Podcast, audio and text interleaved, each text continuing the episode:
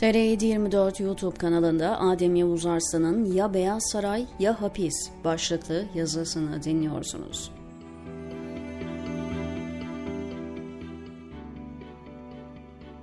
Bu nasıl bir denklem demeyin. Zira bugünlerde ABD siyaseti bu ikilemle yatıp kalkıyor.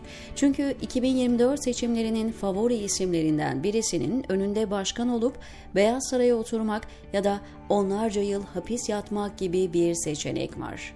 Konu herkesin malumu adı skandallarla anılan eski başkan Donald Trump'la ilgili yeni bir dava daha açıldı.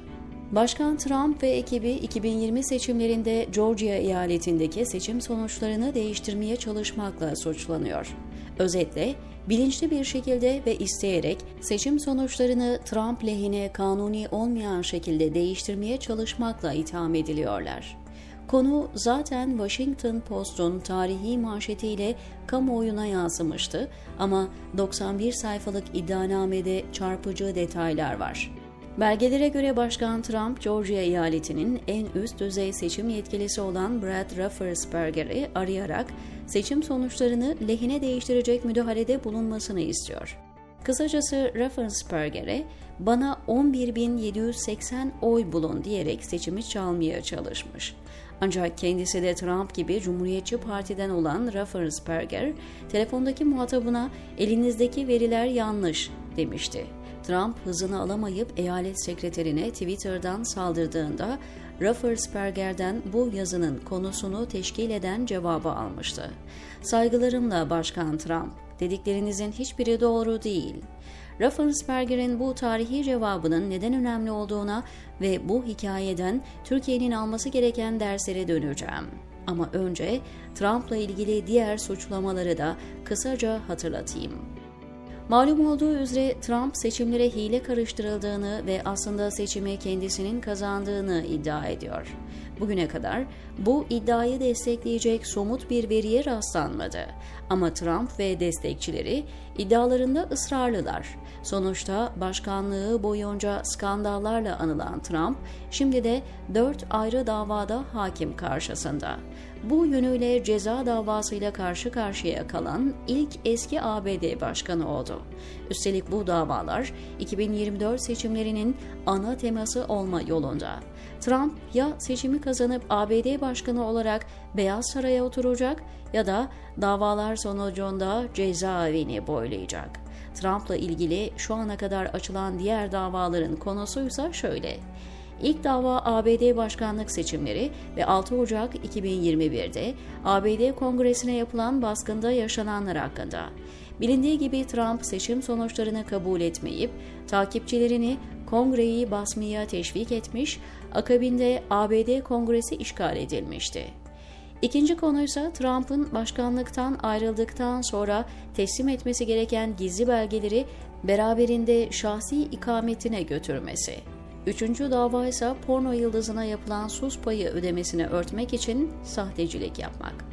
Bunlara son olarak Georgia eyaletinde yaşanan skandal eklendi. Kısacası 2024 için aday olmaya çalışan Trump mahkeme mahkemeye gezecek. Aslında Trump'ın başkanlığı da ABD demokrasisi için bir nevi imtihana dönüşmüştü.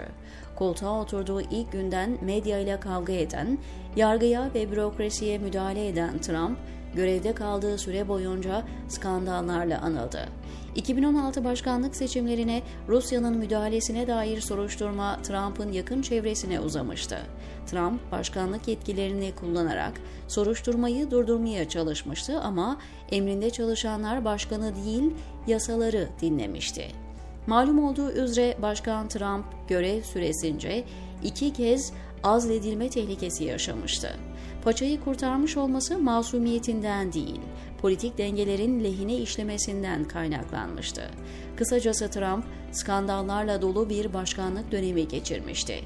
Şimdi ise yeni bir durumla karşı karşıyayız. Trump şimdilik dört ayrı davada hakim karşısına çıkacak.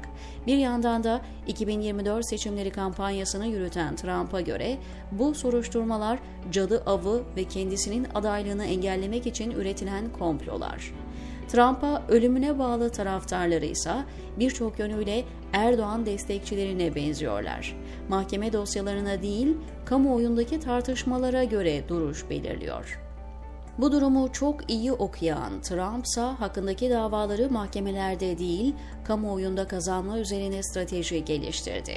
Bu durum mahkemelerde işinin hiç kolay olmamasına da dayanıyor ama Trump gibi kurt bir iş adamı siyasetçi popülist söylemlerle taraftarlarını coşturma fırsatını kaçırmıyor. Yani ABD'nin Trump'la imtihanı daha uzun süre devam edecek. Peki benim gelmek istediğim yer neresi ve bu durum Türkiye'yi neden ilgilendiriyor? Tabii ki ABD'de olan her şey Türkiye'yi de ilgilendiriyor fakat dikkat çekmek istediğim yer başka. Trump başkan olduktan sonra ilk yaptığı şey ABD'nin meşhur denge denetim sistemine saldırmak oldu. Medyayla, yargıyla kavga etti, bürokrasiyi partizanca yeniden inşa etmeye çalıştı. Hatta Erdoğan'ın yaptığı gibi kendi yandaş medyasını kurmaya bile kalktı. Başkanlık dönemi çok sancılı geçse, bazı noktalarda demokratik kurumları aşındırmayı başarsa da amacına ulaşamadı. İşte burada en kritik olay gerçekleşti. Bürokrasi, medya, siyasi partiler ve ordu Trump'a değil anayasaya bağlı kaldı. Düşünün Trump ABD başkanı dünyanın en güçlü, en zengin isimlerinden birisi ama kendi başkan yardımcısı Pence'den illegal bir şey yapmasını istediğinde sağ kola olan siyasetçi hayır anayasaya aykırı bir şey yapmam dedi. Medyada da benzeri bir tablo yaşandı. Ölümüne Trump destekçisi televizyon kanalları bile başkanın medyaya müdahalesine, sansür girişimlerine orada dur dedi. Rusya soruşturmasına müdahale etmeye çalıştığında kendi atadığı savcılar Trump'a hayır dedi. Kendi atadığı FBI başkanı ya da üst düzey güvenlik bürokratları Trump'a karşı geldi. Yargı mensupları Beyaz Saray'ın önünde sıraya girmedi. Kısacası Amerikan demokrasisi Trump testini kanunsuz emirlere hayır diyebilen ve bunu dediği için hapse atılmayacağından emin olan bürokratlar sayesinde geçebildi. İşte bam teli de burası. Eğer Başkan Trump kendisiyle aynı partiden olan Georgia eyaletinin seçim işlerinden sorumlu en üst düzey yetkilisini aradığında muhatabı kılıfına uydurmaya kalksaydı bugün çok farklı şeyleri konuşuyor olacaktık. Ya da Rusya soruşturmasını yürüten savcı kanunları değil Trump'ın talimatlarını uygulasaydı.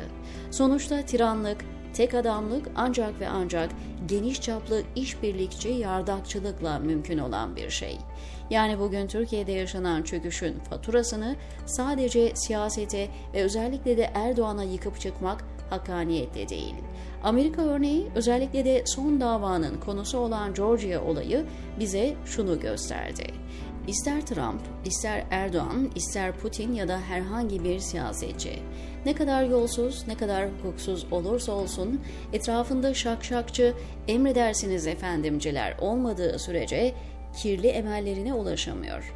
Dolayısıyla kimisi kariyer hesabıyla, kimisi çıkar beklentisiyle, kimisi de daha kötüsü gelmesin diye Erdoğan'ın hukuksuz talimatlarına uyanlar da suçlu. Bir ülkeyi, bir sistemi ayakta tutan şey sadece idealize edilmiş kurallar değil, aynı zamanda o kurallara bağlı bürokrasidir. Şöyle sorarak bitirelim. Eğer 17 Aralık yolsuzluk skandalı patladığında telefona sarılan Erdoğan'a bakanları, güvenlik ve yargı bürokratları Sayın Erdoğan yargıya müdahale edemeyiz diyebilselerdi, medya darbe yalanına çanak tutmak yerine deliller üzerinden yürüyebilseydi bugün bambaşka bir Türkiye olabilir miydi? Dünyanın en güçlü siyasetçisine, üstelik kendi partisinden olan Trump'a Hayır başkan, söyledikleriniz doğru değil, iddianızı destekleyecek bir veri bulamadık diyebilen eyalet sekreterinin duruşunu Türkiye'de neden göremedik dersiniz, diyor Adem Yavuz Aslan TR724'teki köşesinde.